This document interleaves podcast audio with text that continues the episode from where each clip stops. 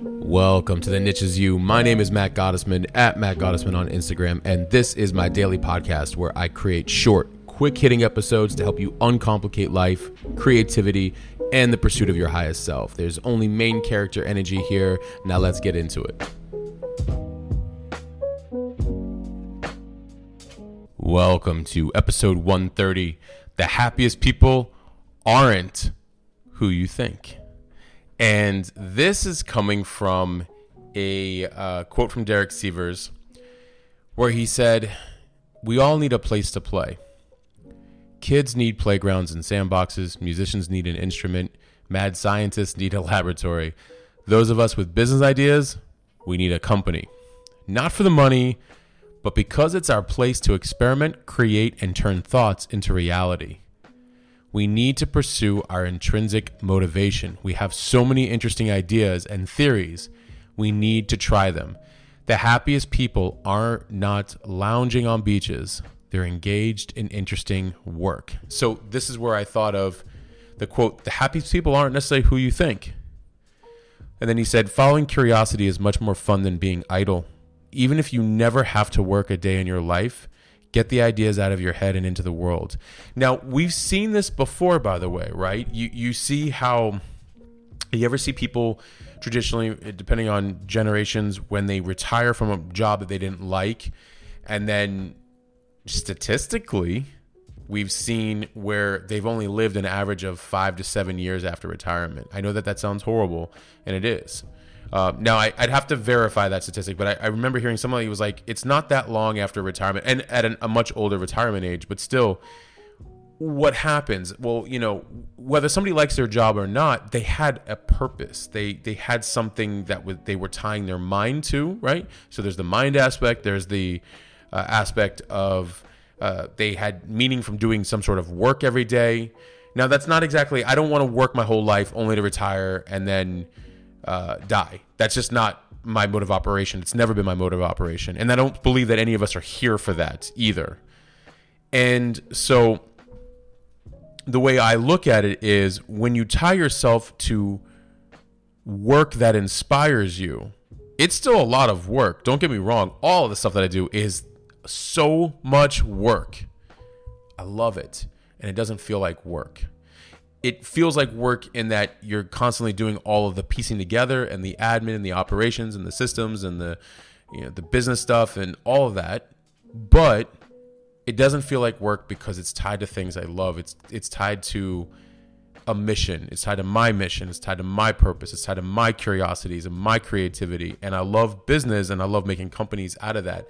And I think traditionally when people hear make a company out of that, they think of your big business companies. And that's not really how th- that's one way of doing it. But a lot of people have companies just for their passions. Uh, P.S. And this is for you to figure out with your own, you know, uh, setup, if you will, financially. But having an LLC or your own side business or something like that is actually very good when it comes to you know how you figure out your finances. I'll just leave it at that. So um, the point being is that I liked reading this from Derek Sivers from his book, and I like the idea. It made me think, wow, the happiest people aren't who you think. And we know this because we can a lot of times look at people from the outside, the external, and we think that they're happy, but are they? And that's why it's, eh, or like he says, the happiest people are not lounging on beaches.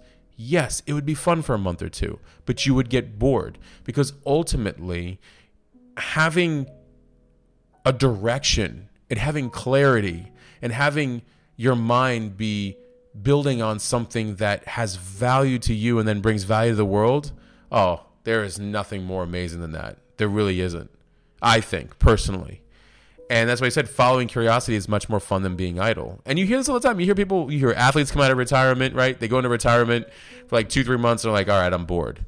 You're bored because you want to be doing something. You should be doing something. And, a lot of times, and, and before I get on uh, to, to, some further ideas here that I, have put together from what Derek Sivers was saying, you hear people all the time who they can't wait to retire. I get it because maybe they're retiring for something that they don't necessarily want to be doing. So, of course, the idea of taking time off sounds good. Of course, you're like, oh, I can't wait. they're also the same people, and it's okay if you can relate to this, and maybe it's something you want differently over time for yourself. But they're also the same people who are like, oh, I can't wait for the weekend. Oh, I can't wait for this vacation. I love what I do, so I don't need a vacation to get away from it. I only really need vacations a lot of times just to recharge the batteries um, before going even harder on the things that I'm building upon because I love what I do. Or that I can intertwine all the things even when I'm on vacation. I don't want a life that I have to take a vacation from ever. So I I was analyzing this uh, chapter in Derek Sivers' book. It was anything you want. I think the book, the book, if I remember correctly, I'll put it in the show notes. Anything you want. The book is anything you want. And I wanted to analyze just this chapter about uh, business as a creative endeavor, basically, and thinking about how it's not that you're necessarily trying to create a business as much as maybe you are just trying to have an outlet for yourself. And he says the traditional view is very money centric Traditionally, businesses, businesses are often seen solely as vehicles for generating profit. Success is measured in terms of revenue, market share, and growth rates, right? That's traditional view, the traditional old school paradigm way, money centric. He explores the creative perspective, holistic success, he argues for a more holistic view of success that goes beyond financial metrics. He believes that a business can be a platform for personal and societal change, a way to express one's values, and a medium for innovation, as well as an artistic expression. Just like a painter uses a canvas to bring their vision to life, an entrepreneur can use their business to manifest their ideas and ideals into the world, the real world. The products you create, the customer experience you design, and even the work culture you cultivate can be forms of creative expression. And this also goes back to why I say, in a weird way, we're all entrepreneurs. Because it doesn't matter. Uh, you could be an amazing painter, or a pianist, or a saxophone player, or a writer, or um, anything that you want. And again, we've talked about this before, where or you're a CPA or a plumber or an electrician, and you want to maybe talk about those things online, help people more with their financials, with their electricity, with their their plumbing and their household chores and things like that. We're watching more and more people become creative and turn it into creative endeavors using online as a medium of exchange of value to a world and then in which the world is also helping and supporting them and paying them for their time or their classes or their products or whatever they might have. And what's cool is the way I look at it with Derek Sivers making this uh, this um, example of as a creative perspective versus a traditional view of money centric where it's saying hey listen maybe instead of just getting into something because it can generate profit maybe get into something because it generates uh, health inside of you soul you connecting with your soul. And my opinion is that's even more profitable because when you do something from a place that feels right for you it's sustaining and when it's sustaining, it's creative. And when it's creative, it's helpful and it's of service. And when it's of service and helpful, more and more people that you serve will help you create a business out of it. And quite frankly, you can scale that much better and much more efficiently in the digital age than you can uh, in a more traditional setting. I'm not advocating for not having a traditional business uh, setting in terms of a physical store or office or something like that. I'm just advocating for a newer way of reaching more people and from a place that feels right for you versus just solely saying, "Well, I'm going to do this because I can make money." And that that's two very very very different ways, right? And so I like that he's exploring the holistic artistic way, centric way versus solely just the money centric way. And then we're going to let's talk about some of the benefits. But before I move on to that, I saw a post from Alex Hormozi and I'm trying to pull it up and I thought it was just so well said and he said if you get into business to solve problems, you you'll make money. If you get into business to make money, you'll have problems. If you get into businesses to solve problems, you'll make money. If you get into business to make money, you'll have problems. Do you understand? And this is the new world we're living in. So it, this is exactly what he's saying about money centric. If you get into business to make money, well, you're going to look at things way different and you're going to encounter a whole other set of pressures and things that may be outside of what you were hoping for. But if you're actually in business to solve people's problems and something that is very close to you because it's from your soul, you'll make money. And people will be like, thank you for doing this and being so into the thing that you are helping me with, right? So, the benefits of the creative route versus the traditional money centric. Well, the benefits are let's first start with intrinsic motivation. When you view your business as a creative endeavor, you're driven by intrinsic motivation, which leads to higher levels of satisfaction and fulfillment, both for you and the people that work with you or the people you serve. Right? It, that intrinsic motivation is lifelong, it just keeps going. Number two, innovation. A creative mindset encourages constant innovation. You're not just looking to meet the status quo, you're aiming to disrupt it, to bring something new and valuable into the world. See, when you come from a very creative centric place versus a money centric, what happens is, see, the money centric route, you get a lot of people say, well, you know, as long as we do it this way and get this number of people, this is how much money I'll make, and that's what I want. Well, okay. You know, and again, I'm not knocking it. It's just that if part of you also feels missing in doing that route, it could be because you're not tying your soul your purpose or mission to it and you're only thinking about it solely from money and that won't just solve everything money is a beautiful tool what i'm saying is that if you're only doing it for certain reasons that are money related you might get to a place where you feel like well something seems missing because you know we're not necessarily taught that when we're young that you can have both the money that comes from doing the things that you just feel most aligned from right?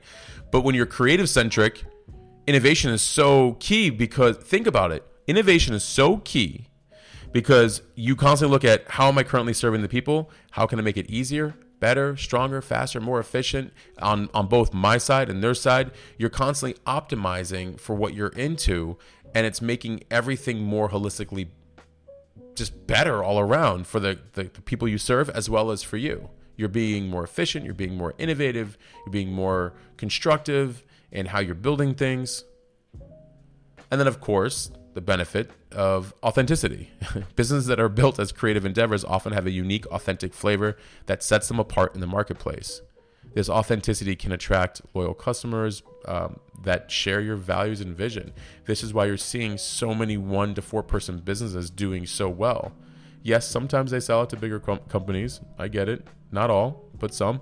But ultimately, the reason why uh, creative centric businesses are doing so well is because you like following the people for what they're doing. And you too can relate because you too can be doing those things.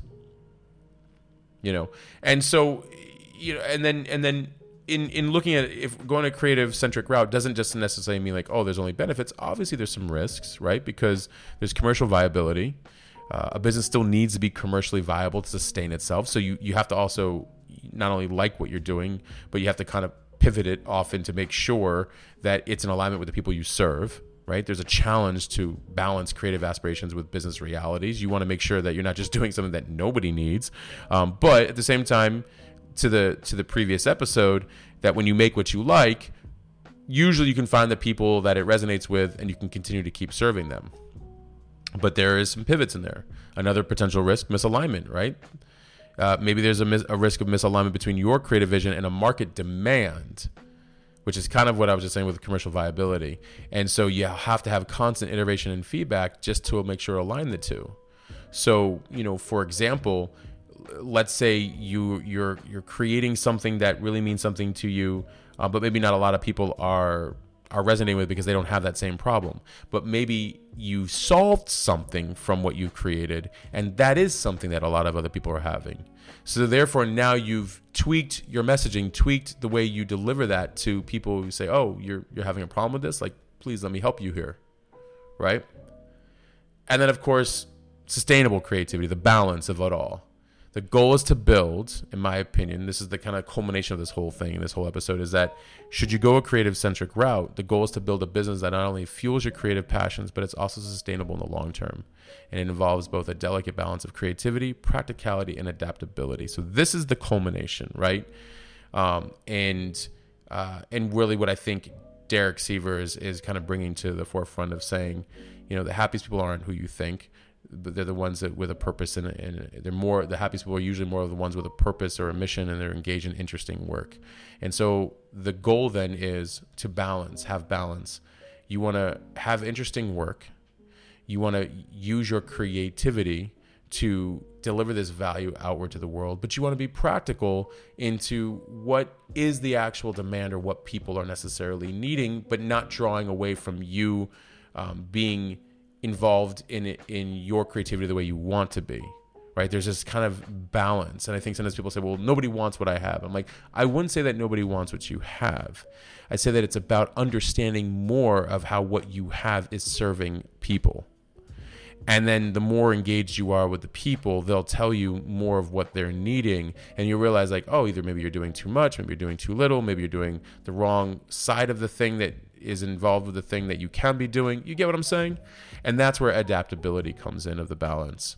You have to be willing to adapt because life is changing markets are changing technology is changing and you want this flexibility of saying i want to have a way to be creative and deliver my value to the world and I want to be practical enough to understand um, where people are at and adaptable enough to make changes in a way that is very uh, fluid. And now you can see why having engaging, interesting work will lead you down a path for quite some time where you will never be bored and you'll always be kind of journeying, right? And that's why he says following curiosity is more fun than being idle even if you have never have to work a day in your life. And I love that he says that because if you're following curiosity, even all these things that I'm telling you to do, um, it's a lot more fun because just like Hormozi said, it's not that you're just trying to make money. Instead, you're trying to solve problems and something that really intrigues you and you feel very uh, aligned with. Well, then you're much more involved in all aspects of what you're trying to create or the people you're trying to serve, and it becomes uh, a day to day in in the in the practice of things type of road, and that's also where you create your dopamine daily, executing on tasks that bring you joy because you're of service and of purpose. So that's why I wanted to address this idea of the happiest people maybe aren't who you think. I believe it's the ones who are more engaged in their life or their work or their passions. They're not just necessarily you know people who you think are just lounging on the beaches and therefore you're like, well, that's where I want to be. It's great to have that integrated into your life, but not as I think. You know, I think that if you if I think that if you make that a sole goal, you might get bored after a few months, a year, or whatever, because ultimately you're you're wanting excitement in your life that comes from you being intrinsically engaged in something that brings you fulfillment and joy. I appreciate you guys for always tuning in. Thank you for listening. Again, the happiest people aren't who you may think, and this comes from where Derek Sivers, he didn't say that part, but Derek Sivers says the happiest people are not lounging on beaches. They're engaged in interesting work or interesting paths, if you will. So I encourage you guys to find those interesting paths. I love and appreciate you guys for always tuning in. Thank you. Please leave a written review on Apple as it helps expand the awareness of the show. And until next episode, I'm out. All right, that's it. We'll stop there for right now. I hope you found this helpful and applicable in some way. I want you to remember you do not need to fit in, and you certainly do not need to fit into some category or title nor be put into some box. The niche is you, it always has been. Please share this with a friend and be sure to leave a rating and review. Your feedback means everything to me. And also, thank you for listening and supporting me. If you're new and you want to receive these the moment they come out, please text me 480 530 7352. Text me podcast. I promise to only send you the good stuff. Thank you. And until next time, I'm out.